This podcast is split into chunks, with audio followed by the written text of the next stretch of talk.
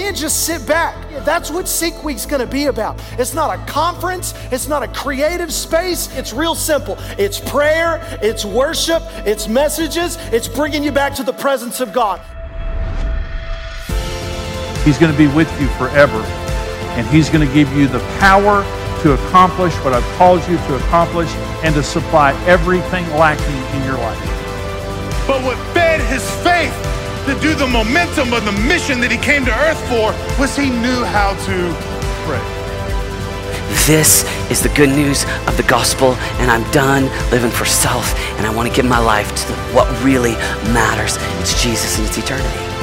All of the promises of God are yes and amen. They're not yes and no, they're yes and amen. God says yes. We say amen. God says yes. The church says amen. God says, I got a plan for you. We say amen. God says, I got victory for you. We say amen. God says, I got a plan for your family, for your finances, for your future. And we say amen. What's going on, everybody? How y'all doing this morning? It's good to see you. Welcome to church. I am so thrilled that each and every one of you are uh, here today. And before I do anything else, I want to look into the camera and welcome all those that are watching online today. Come on, Heartland family, help me welcome them to church today. It's, uh, it's going to be an incredible day, and God's going to move. And before we do anything else, uh, I just want you to just just breathe in God's presence because here in just a moment, I did this in the first service and I want to do it again right now. I just believe so powerfully that the Lord is going to move and speak in this service today. And I think His presence is here uh, already. And in this first service this morning, it's just, just going to be a continuation of what God is going to do. Father, right now, in the name of Jesus, I just want you to know in this service today, Lord that you're welcome. Come on, just tell him that right now. You're welcome in my heart today. You're welcome to move in my midst. Lord, I thank you. And, and I just ask right now that the power of the living God would come alive in this place in someone's heart. And we just want you to know in advance, Lord, you're, you're welcome here. Come on, tell him, Holy Spirit, you're welcome here. You're welcome here. In Jesus' name we pray. Amen. Amen. I'm going to get into the message here in just a moment, but. Uh, Let's see if my trusty screen is working real quick. I wanted you to just say the date for a couple of quick things uh, before we dive in today. First of all, I, I did want to just give you some dates. Uh, our Renew Women's Conference, the 14th and the 15th of uh, October.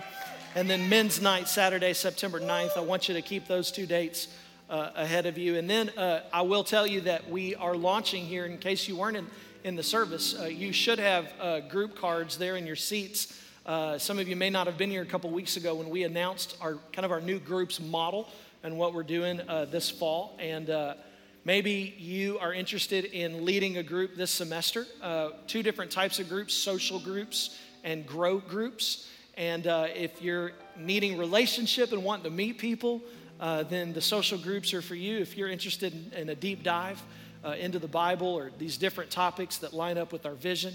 Uh, you can check those out too. And uh, had a huge response in our first service of people uh, who are going to be leading groups this semester. But I feel like maybe there's a few more people in this room that God's been talking to your heart about possibly hosting a group or doing a dinner party or all the different kind of facets that we have.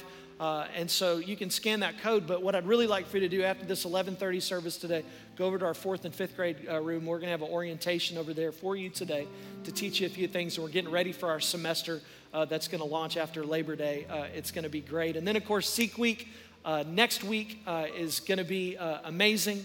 And uh, I just want you to begin to prepare your hearts even now for what God's going to do. And of course, Jimmy Evans on Sunday morning, and then Sunday night, and Monday night, and Tuesday night. I will tell you those services start at 6, and then Monday and Tuesday at 7. However, the real heart behind them is the prayer services that that take place before the service starts.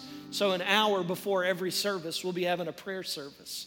Uh, and I, I, my prayer is that a couple of hundred of you are, those of you who have that spirit of prayer, you would just come and gather with us. Our whole worship team will be up here, and then it'll be about 15 minutes. We'll take a break, and then basically go right into the service. But if anything's going to happen, if God's going to move in our hearts, it's only going to happen because of the spirit of prayer. Amen, everybody? Like, that's what it's going to take. And so, uh, I'm really, really excited about this and can't wait and, uh, and hope you'll be a part.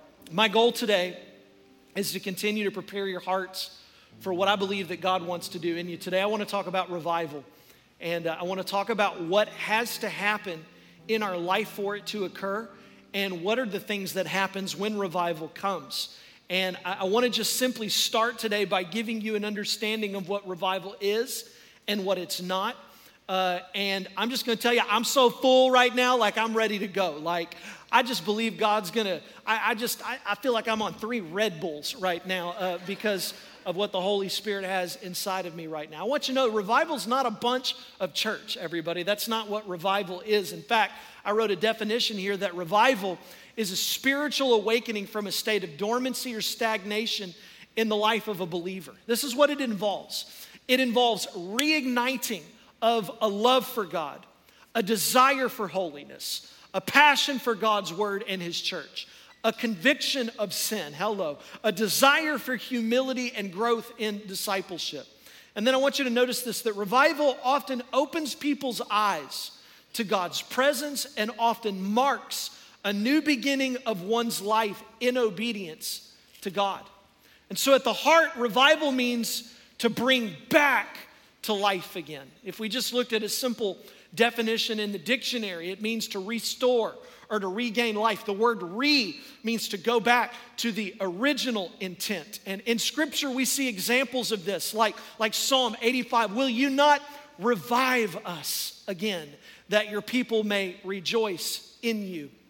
I think maybe the hardest thing about revival is the, the humility that it requires that there's this great tension inside of each one of us because when we cry out and when we ask God to move in our lives and when we need revival, what it means is that there's something in my life that needs to be brought back to life.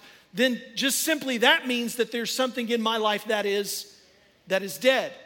And that is attention because no one wants to admit, you know, yeah, there are some things in my spiritual life right now that, that may have died. There are some things inside of me that need to be brought back to life. But as I stated last week, I believe that the church of the living God has been asleep at the wheel. And I believe that we have missed the mark. And I, I want to stop right here for just a second and say a couple of things about last week. Last week, I, I got the most feedback about that message than any message I've ever preached in 20 years of ministry.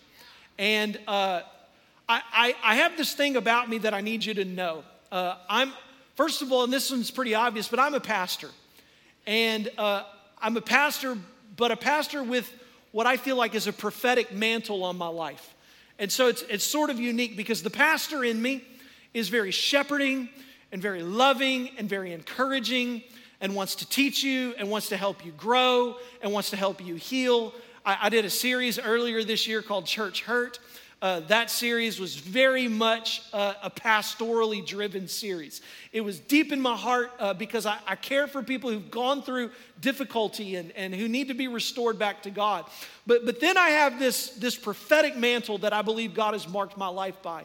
And not only has it been affirmed by others, but, but in every gift test, many of you who've ever grown up in church, you know, you take these tests to define what spiritual gifts. In every test that I've ever taken, the prophetic or prophecy has always been number one uh, on, on that list.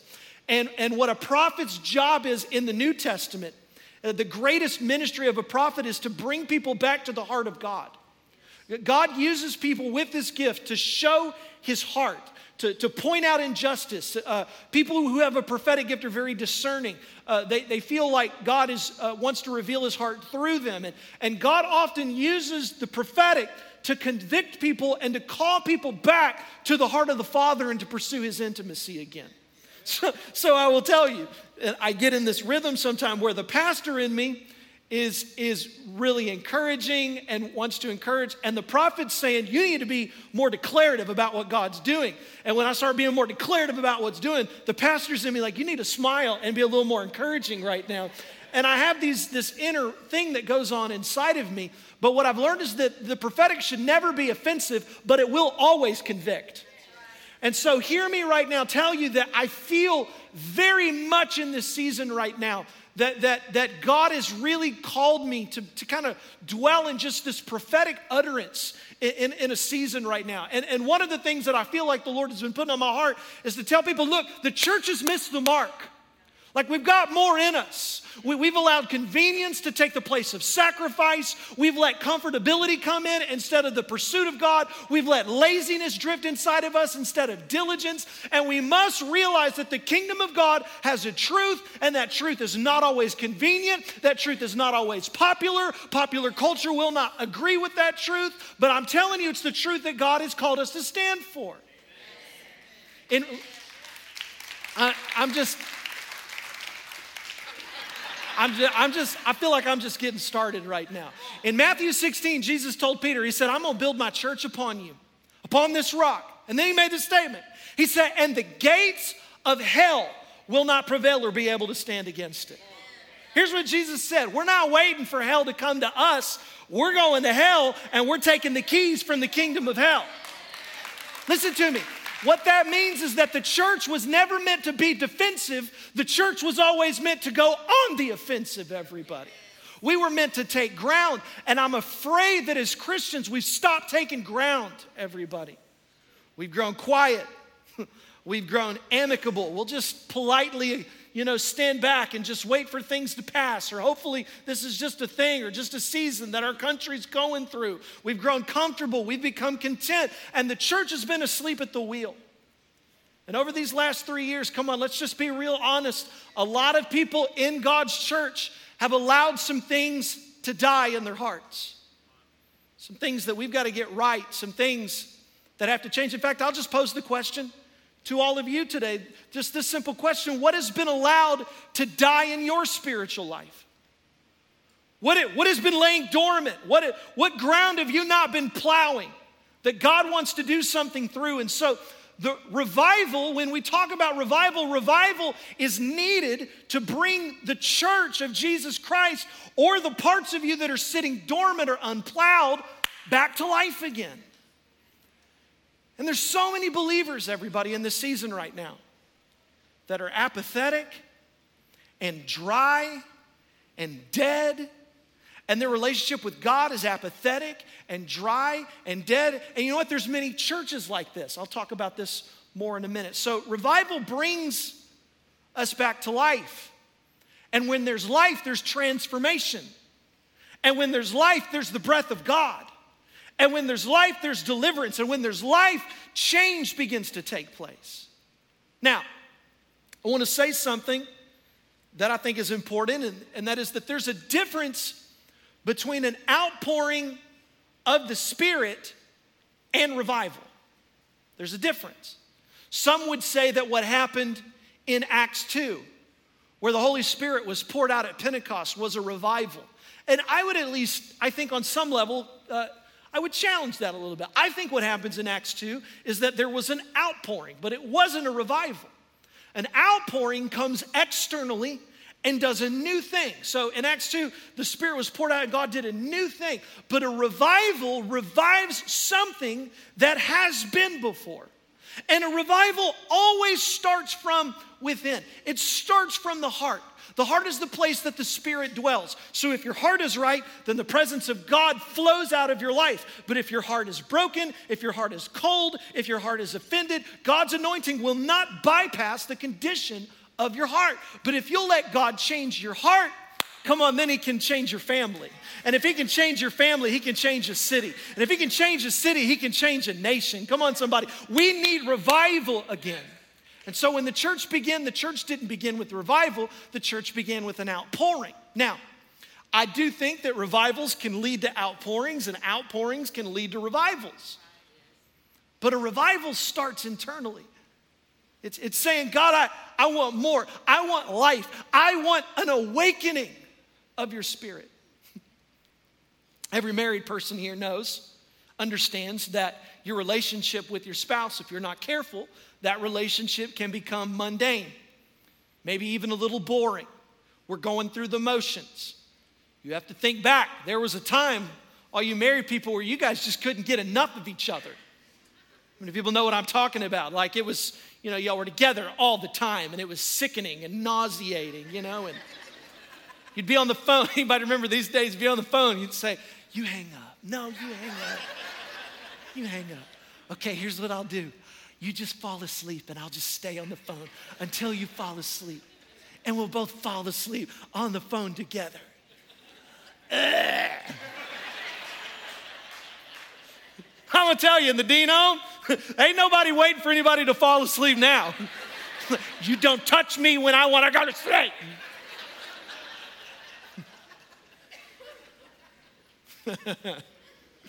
Some of you are giving a little elbow right now. He's right. Don't bother me tonight. so, if you're smart, you recognize that we got to take time to go on a trip or go do something and reconnect. So, we, we want new life. We want to get back. We, we got some things we need to, to get right again. You, and anytime you do that, you're being very intentional. You're saying, we, we just got to change some things. We see some things falling, we got to make some things better. And so in our lives, like with me and Kendra, anytime we experience a revival of our, of our marriage, we revive some things, we shake it up, we get back to that first love feeling, every time that that happens, there's always two parts of our relationship that come alive again in my heart. There's the person of Kendra and the presence of Kendra. The person of Kendra is just, she's just who I love because of who she is. It's her personality, it's her spirit, it's her humor, it's her features. I, all over again, I fall in love with the person of Kendra. But it's not just the person of Kendra that I love, it's the presence of Kendra. Come on, it's being around her and making memories with her and experiencing intimate things and doing things with her. And I believe the same thing happens when you have a revival of the heart and the soul. You experience a love for God, but you also experience the presence of God. You, you fall in love with the person of God and the presence of God. And I believe that's what we need to be after right now. How many people know in my life right now, I need a Holy Spirit encounter? I need to re fall in love with the presence of Jesus and the person of Jesus all over over again. Come on, if that's you today, just clap your hands right now in this room and let's just thank God that He's already come first. But just like in a marriage, every revival starts with intentionality. So you have to create a time and a space and a place and be proactive. I think a lot of people think that revival starts with a feeling. We're just waiting for God to just drop something on us. Okay, Lord, I want a revival. oh, I'm alive again. It doesn't work that way. It's not it at all. This week I studied one of uh, the most famous revivals in history. It's the Welsh Revival, uh, 1904, uh, the largest revival in Wales in the 20th century. Many people here today could actually trace back their spiritual heritage to the, the, the Welsh revival. It led to the Azusa Street revival. Uh, many people have spiritual heritage, like family members who were saved out of one of those revivals. This revival started with a man named Joseph Jenkins. Joseph Jenkins was a pastor. One night, he felt this urge that he needed more out of his relationship in the Spirit of God in his own life. So he began to, to pray late into the night, two, three, four o'clock in the morning. He would get on his knees and he would lay on the ground in, in, a, in his room and he was desperate for a deeper encounter with God. He, one of the things he prayed, he said, God, you've got to help me to have more conviction that when I preach, that there's a conviction of the Holy Spirit. When I preach, there's power from the Holy Spirit. I feel like I'm preaching and it's dead preaching. I feel like everything I'm saying is dead right now. And so he began to pray and ask God. And all week long, he was seeking after the face of God, wrestling with God, became very aware of, of, of the lack of depth, even in his own spirit.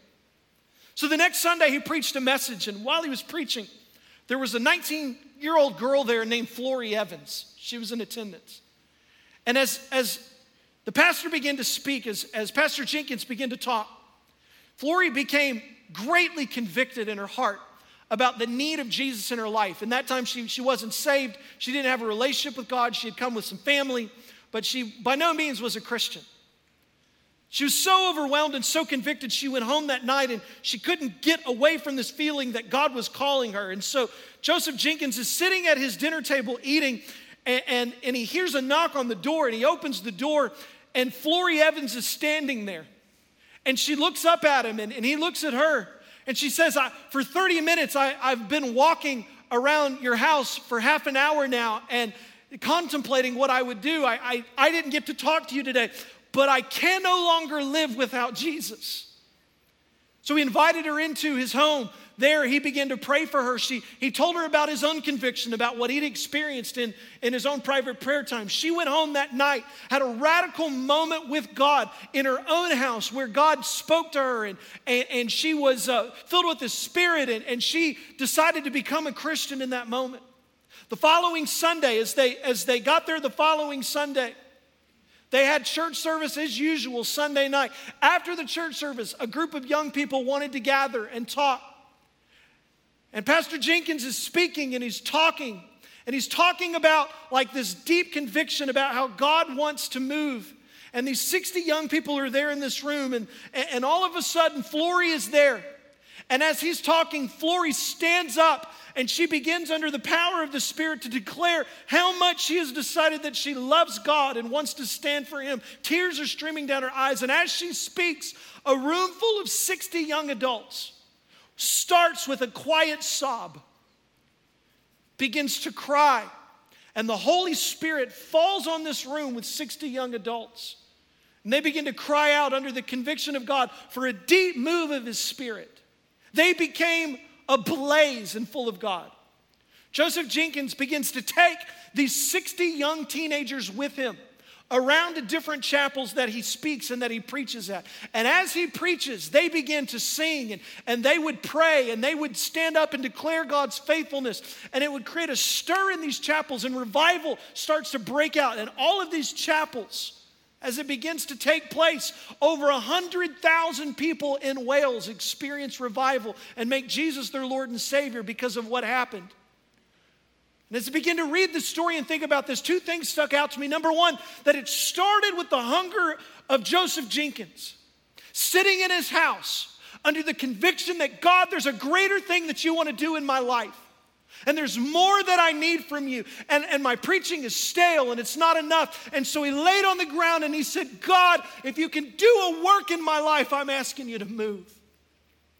And the second thing that stands out so powerfully to me is that it didn't happen in a service, it happened after a service where people said, We don't want church as usual. There's more that God wants to do. It was 60 young people that something got in their heart that said, We want service after the service. We want to meet with God. We want to pray. And God met them there and began to do a work in their heart.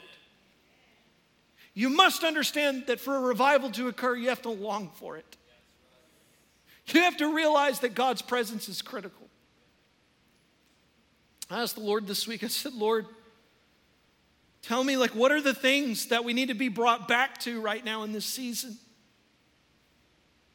Help me understand, like, what will a revival bring us back to? And the Lord just put a few things, and by the way, this is not an exhaustive list.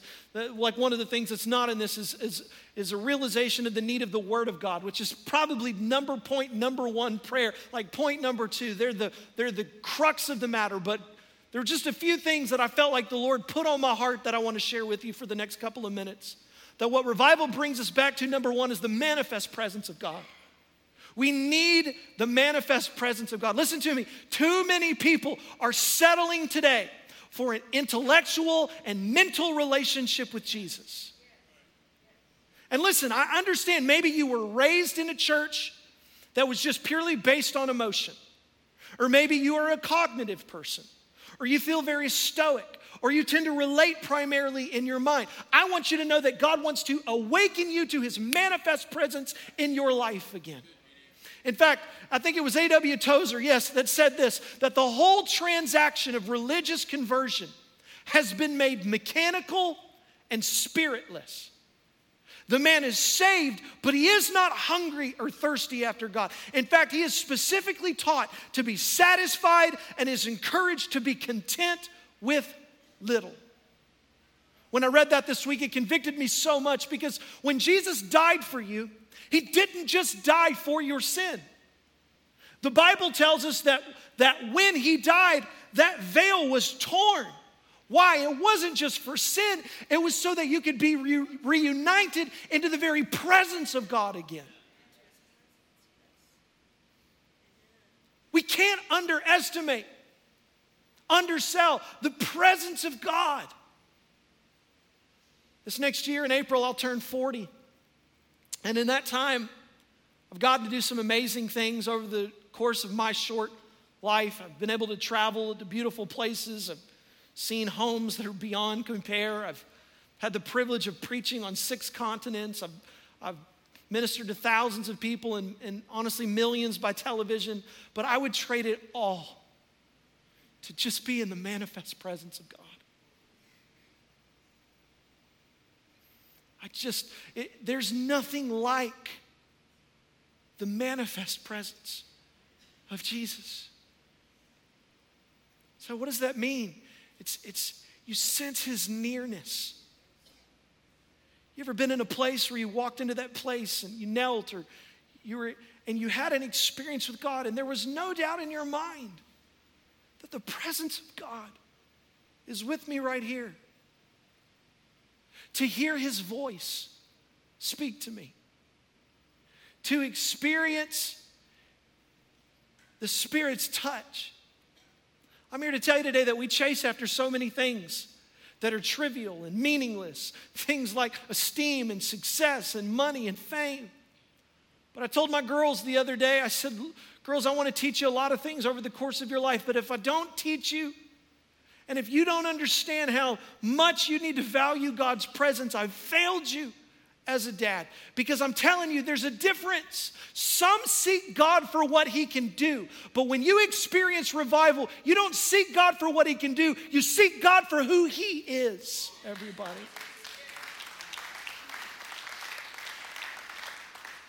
This verse in Psalm 84 says, I long, and then I love this.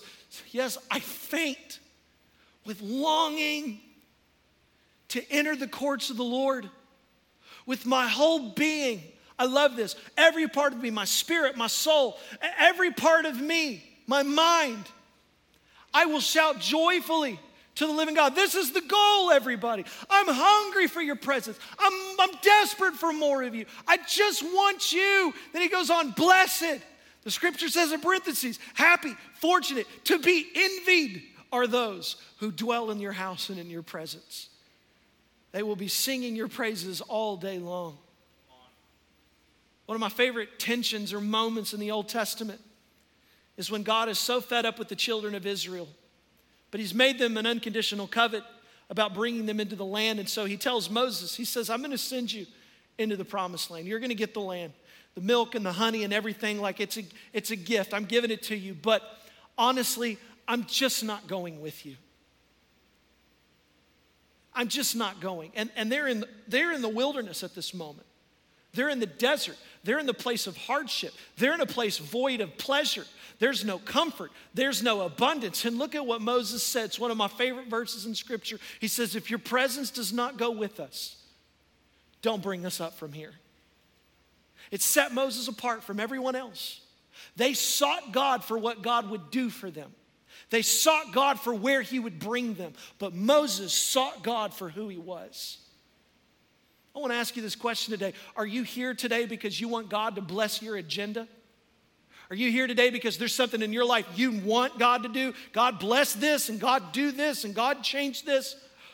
Or can you come back to the place where you say, God, even if you don't give me what I want, I want you. And I'll just be honest right now, I shudder to imagine how many churches are meeting right now with no presence. Nice people, but there for them. Good, inspiring word, but no presence. Good singing, but no presence. Jesus said it this way He said, You've made it into a house of men, but it will not be a house of God. And it can start so subtly, where you start out with deep affection for Jesus, but as time goes on, in little ways, it becomes about you.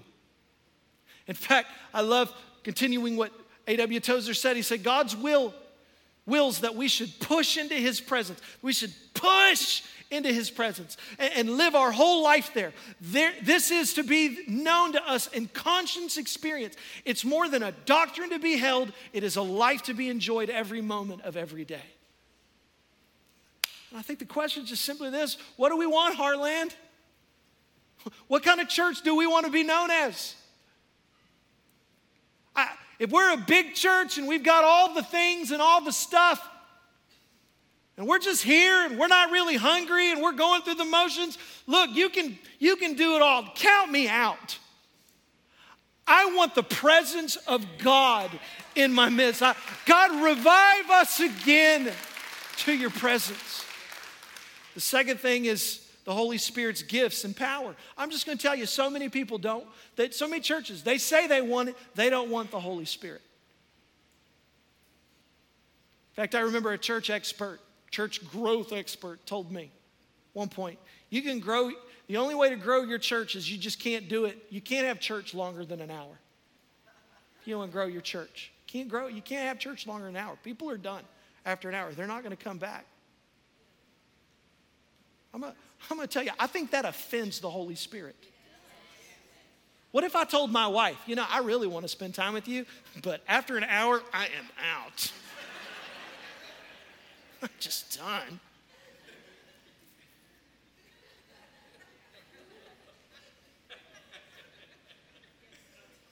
You want the sad truth? We want the Holy Spirit's gifts and we want His power, but only if it fits in our timeline and the way we want it to look. We've built great buildings and we have good worship, we have great coffee, but the Holy Spirit's not in the building. In fact, let me just say it this way we've become and we've chased after becoming civilized instead of becoming spiritualized. But the Bible even talks about you got to be careful. I can't even believe that it's in the Bible here in just a moment. This, this verse in Second Thessalonians 5 it says, Do not stifle the Holy Spirit. Can you believe that's even in the Bible? Don't stifle the Holy Spirit. You want to know why? It's because the temptation will be for you to stifle the Spirit.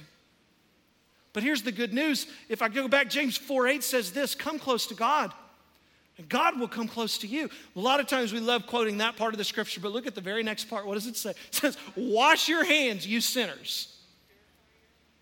Purify your hearts, because your loyalty is divided between church on Sunday and football right after it's over.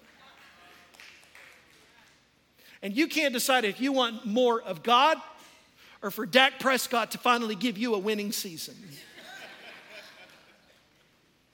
but I love what this verse says to us. It says, look, if you're hungry for God, sow for yourselves. Like if you want me, come close. I'm going to come close to you if you want to come close to me. Let me tell you something. We got work to do. We got to purify our hearts. Because we can't ever get to this place, everybody, where we stifle the Spirit. The reason the Bible says it is because if you're not careful, you'll do it. It's crazy that those words are even in Scripture, but they're there. So we got to be careful, everybody. You hearing me today? You want to extinguish the spirit? Stifle prophecy, suppress worship, put God on a clock, make it all about the structures and the buildings and the atmosphere, refuse spiritual gifts, and make something else your source. You'll find it real fast. The third thing we got to have is a hunger for righteousness. Why righteousness? I mean, I'm gonna, I'm, gonna, I'm gonna go academic for just a second on this, okay? What righteousness is, is its behavior that is morally justifiable or right. That is righteousness.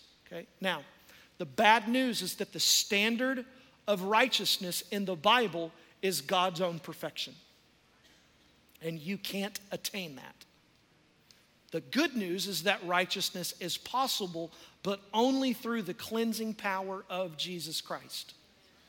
So you possess righteousness only because God has made him who was without sin to become sin that we might become the righteousness of God. I think that's Second Corinthians 5. So you are made righteous in God's sight and accepted because of the sacrifice of Jesus Christ. Come on. Thank God for that. Amen, everybody? But at the same time, there are verses. I think, do I have this one? Let me see here. Yeah, like this one in Proverbs 15 which says, The Lord detests the way of the wicked, but he loves those who pursue righteousness. So, there's this indication on some level that, that we're supposed to be the ones pursuing it. Does this make sense? And so it's confusing because Romans 3 says, no one is righteous except God. And yet there are verses that say we're supposed to pursue righteousness. And people are like, well, which is it? Am I only righteous because of God or am I to pursue righteousness? And the answer is both. The answer is we can't, we, we can't realize it or do it on our own. And so we turn to God and we seek His mercy, and He begins to transform us and He begins to do a work in us. And when He transforms us, the Holy Spirit empowers us now to live a righteous life, to walk by the Spirit, which is a lifestyle totally surrendered to God. But here's the problem today with people in churches is we try to claim the righteousness of God while attempting to justify everything else in our lives. This week I was reminded of a scripture that is so convicting. Pastor Dan told you, this is hard, it's challenging, but I'm telling you, it's the prophetic in me right now. So powerful and instructional, this verse. Look at this Ephesians 5 says, But among you, it's talking to the church, there must not be even a hint is what the Bible says of sexual immorality or of any kind of impurity or of greed, because these are improper for God's holy people. Can I tell you something? At what point did suddenly things start to become acceptable for us that didn't used to be acceptable? Like, the mark of righteousness in your life is that you are chasing after a Holy Spirit led, convicted, righteous life. Now, let me make sure you realize something. We're not talking about legalism. Legalism says God won't love you unless you do it exactly right. We're not legalism. We're after revival. Revival says, Lord, bring me back to a place that what breaks your heart breaks my heart too. God, create a desire in me to love the things that you love and to despise the things that you despise. Lord, lead me to repentance, lead me to conviction, revive those things inside of me again. Is this okay today? Here's the fourth one. I'm going to move quick through these last two. The fourth is an expectation for God to move in our lives. That's what a revival. It's an expectation. You can always you can always tell an environment where people are hungry and in need for God to move. And I'm going to tell you something about American churches today. And I realize this is going to sound a little judgmental, but I'm telling you, in our American churches today, we have been conditioned to expect nothing. It has become normalized to expect nothing, to, ex- to not expect the presence of God, to not grow spiritually, to be able to come into church and not leave changed. In other words, it's normal to kind of be dead. And I'm gonna tell you, whenever everything's dead, that's just the culture you get used to. And so when you expect nothing, you roll into church late because it doesn't really matter. And when you expect nothing, you, you don't do anything in worship because you expect nothing. And when you're dead in your spirit, you don't give, you don't read the Bible, you don't have any life giving relationships, you don't need to get in a group, you don't need to serve, you're not gonna experience any change. There's no supernatural. Did you know that how you how you respond to worship shows if your heart is alive because when your heart is dead, worship becomes boring to you? But when you have an expectation, God, I'm here today in worship. Because I don't, I don't just need to hear, I want to hear from you. I want you to make me more aware of your presence. I'm just trying to get a vision in your heart today. Is there anybody here that wants to leave changed every single week that you come into God's presence and you gather with God's people? Lord, I want to leave changed. I want to leave more filled with your presence. I want 1 Samuel 10 that this is what the prophet said to Samuel or er, to Saul. He said, "As you approach the town, you'll meet a procession of prophets coming down from the high place with the lyres and the timbrels and the pipes and the harps being played before them, and they'll be prophesying." Then he says this, "The spirit of the Lord will come powerfully upon you, and you will prophesy with them, and you will be changed into a different person. Oh, that's my prayer for us, church. God, change me into a different person. God, change me from the inside out. Lord, take me from a place where my marriage was dead to a place where now my wife looks at me and says, I don't know who you used to be. I remember what you were, but you're not the same person anymore. There's a new you. God has done something crazy in my husband. Somebody in that church stole him and put a new him in here that is a clone, but looks like him, but it doesn't sound like him anymore. He's leading the family in devotionals, he's praying with our kids, he's leading the way relationally. I can't believe it. God has done a work in his life. And I'm just here to tell you today we can't lose that spirit. But instead, what we've done in our churches is instead of presence, we've chased schedules. Instead of the Holy Spirit, we've asked for civility. It's like we've become embarrassed of the Spirit's gifts. Many people have rejected the Holy Spirit. We've compromised the truth of God's word. We've settled for our own truth in the name of, I just don't want to offend anybody. But I need you to tell you that if the truth of God's word has a side, then we have to decide what side of that we're on. And I read you the scripture in Matthew 24 last week. It says, and then, and this is telling about the future of what's going to happen in the church, everybody. It says that many are going to fall away, and many will betray one another and hate one another, and many false prophets will arise and lead many astray. And because lawlessness will be increased, the love of many will grow cold is what the Bible says. But the one who endures to the end will be saved, and this gospel of the kingdom will be proclaimed throughout the whole world as a testimony to the, all the nations. And then the Bible says, and then the end will come.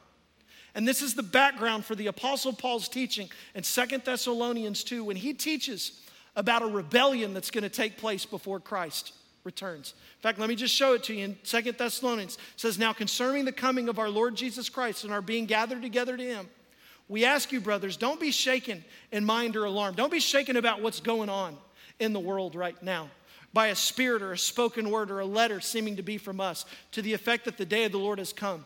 And then notice this let nobody deceive you in any way, for that day will not come unless the rebellion comes first. You can study this on your own if you want to, want to, but the word that Paul uses in the Greek for the word rebellion is the word apostasy.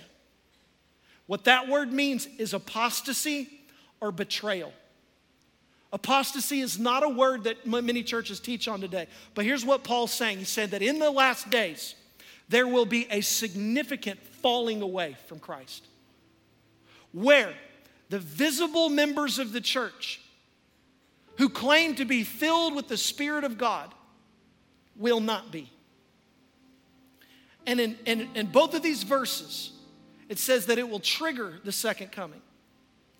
And what these verses indicate is that there's going to be deception and false prophets and people who want to stand on stages and tickle your ears. And it sounds godly, but it's not.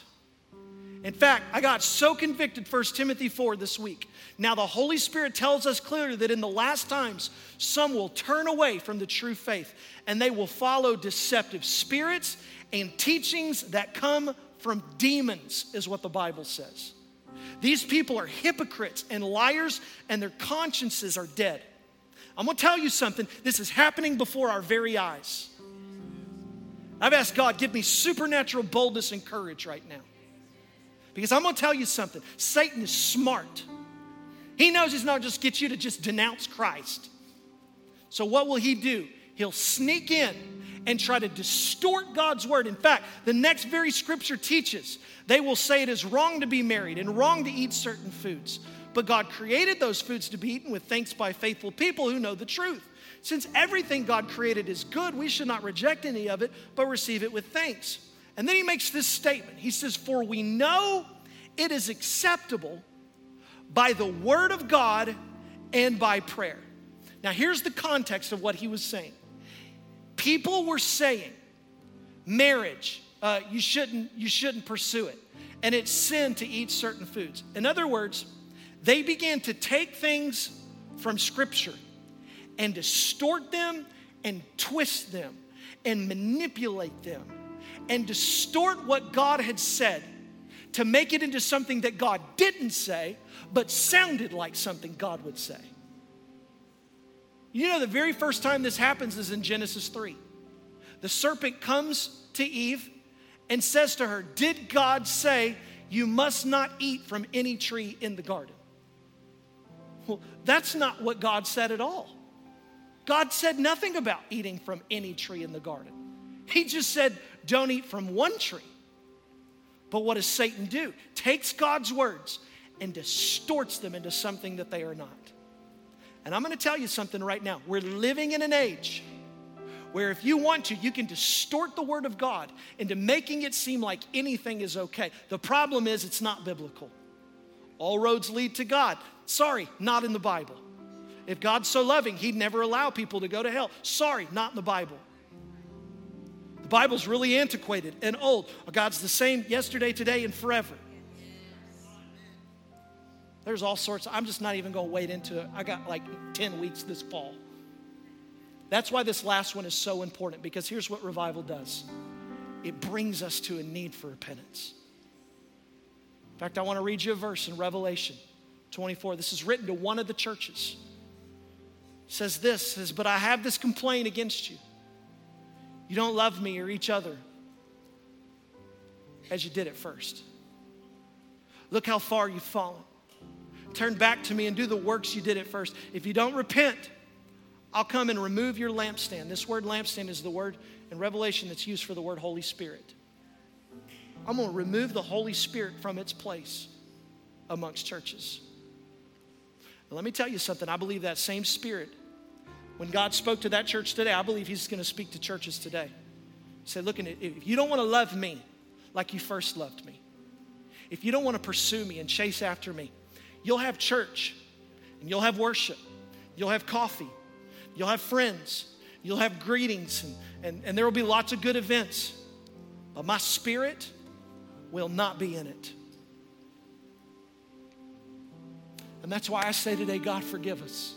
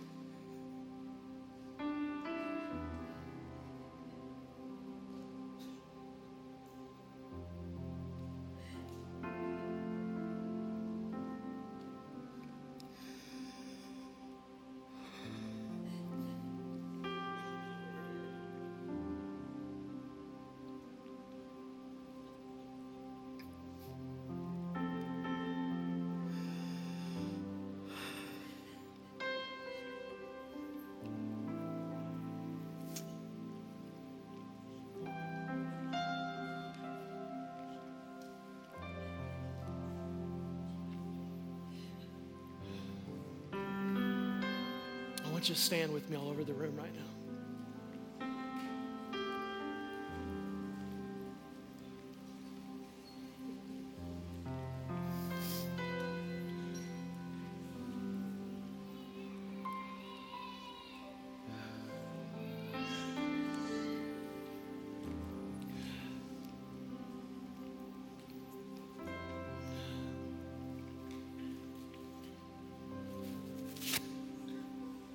Forgive us. Forgive us for the moments that we have been casually committed. Forgive us of a loveless relationship.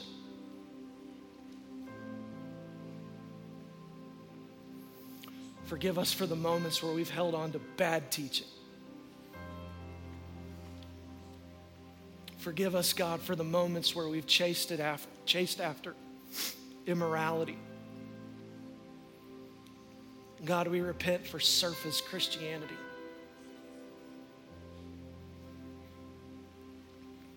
For lukewarm faith.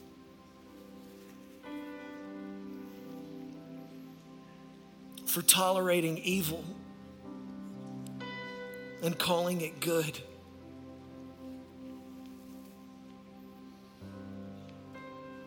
And I just want to do something right now. That if you're hungry for God,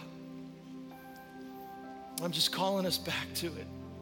That if you're hungry for His presence and you need His Spirit in your life right now, and I believe it's going to take a it's going to take a step. It's going to take like a not church's usual kind of motion for you. And if that's you today, I just, this is what I feel like doing right now. I want you just to come, to get out of your seat. I want you to come join me at this altar for a moment. Let's not rush out of this place right now. We're kind of near the end, and so if you need to be dismissed, I have so much respect for that and understand, like, totally. But I'm calling right now our church back. Lord, I need your presence more than anything else.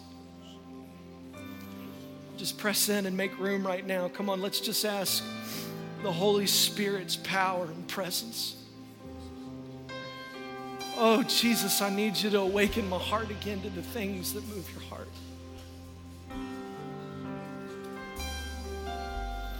And I want you to begin to pray right now. Come on, this is a time of just repentance, is what it is. I feel like the Holy Spirit's calling us back. Not because He doesn't love us, He already loves us, but because we want His heart. God, I want your heart. I want the things that break your heart to break my heart, oh God. Come on, just make room today. Make room all over the room. I'm telling you, they're coming like this. Just press in today. Hallelujah, Jesus. Oh, we need your presence, God. I think he's saying to somebody today, will you not just make a little bit of room? Just to pursue me, just to chase after my heart. Some of you just might maybe need to get in a position of kneeling right now. You know, that's a scriptural position for you to get in, like, like just a, a posture to say, God, I just, I, I want to repent today. I want to get as low as I can get to let you know, Jesus, that I want your heart. I'm sorry for the moments that I've gone through the motions, Jesus.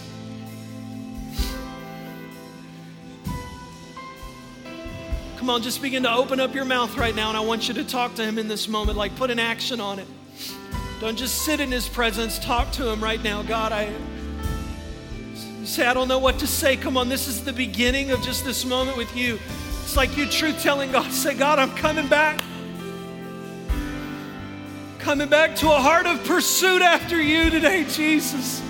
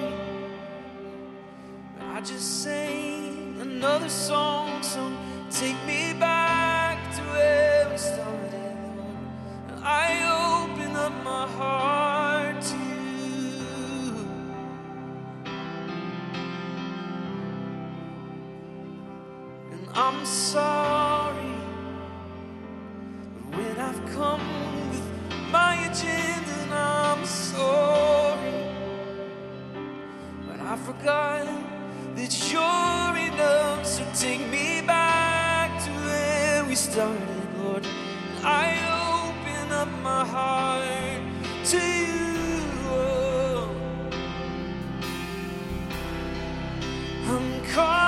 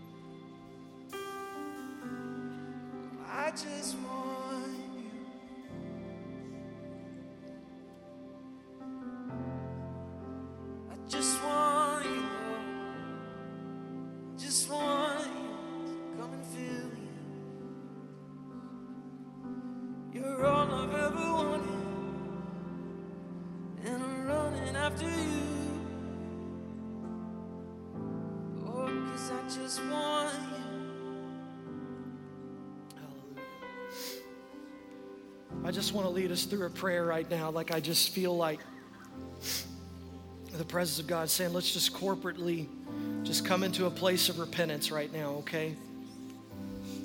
And just being respectful, like we're just flowing right now.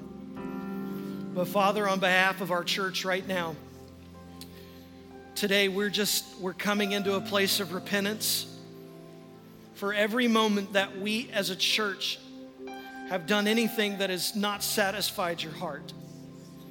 God, on behalf of your people, Lord, today we want to declare that we want to be righteous before you. We want our hearts to be made righteous. Will you make us more righteous, Holy Spirit? Lord, would you help us today to come back to a place where everything that grieves your heart grieves our heart? And we're asking that you would speak to us in these times and in this hour. Lord, would you put such a passion on the inside of us? Make something so alive in us right now that, that we're awakened to the power and the presence that you have. Lord, I'm praying right now in this church, even for a supernatural boldness and a supernatural coldness uh, or, or courageousness to sweep over these people, Lord God. The people that have been cold, Lord Jesus. The people that have been lukewarm right now, God, we just declare over their lives a refreshing. In fact, if that's you in this moment, I just want you to lift your hand. I ask right now, Father, that the refreshing power of the Holy Spirit is poured out on your life. I just want you to receive right now the blessing that He has for you. Come on, He's, he's coming today and He's going to baptize you with the freshness of His Spirit. Father, I thank you right now for the refreshing power of your spirit that's sweeping over this place. I thank you right now that in the days and in the weeks ahead, that they're going to experience a supernatural breakthrough. Oh Lord, we just declared in this room right now. We thank you in advance. We see it coming to pass right now. I thank you for more people that are coming, and not just to come into church, but a life change, a realignment, their lives taking a new shape. God, I pray right now for new power to come over them, for blessing to flow to them. But Lord, we don't want your blessing if we don't have your presence. And so, Lord, we want your presence more than anything else. We declare that thing. We speak it right now in Jesus' name. Do a work, do a new thing, Lord God. In Jesus' name. Hallelujah, Lord. We thank you right now, Lord Jesus. Do a new work in our hearts. I just feel like for somebody in this room, He's to move you from elementary into maturity. He's moving you into a new place, like, like He's got a new assignment He's got a new seat for you to sit in. And you've been saying, Lord, I'm nervous because I don't know if I can be used in this way. I don't know if I have the qualifications. I don't know if I've necessarily got all the things figured out that I'm supposed to have done. And God's saying, Who I have called, I have chosen, and I will use. And you don't have to look a certain way. You don't have to have been a Christian for a certain amount of time. Like, I am going to use you in this nation. I am going to use you in your workplace. I'm going to use you in your family. And we just declare it and we speak it today in Jesus' name. Hallelujah, God. We're asking that you send revival to us right now. Send revival to our church. Send the revival, Lord Jesus, to the people that are here. Send revival, Lord God. Let a spirit of worship be awakened in our hearts, God. In Jesus' name. Hallelujah, Lord. Thank you for it, God. Come on and lift your hands and just sing this out to Him today. Hallelujah.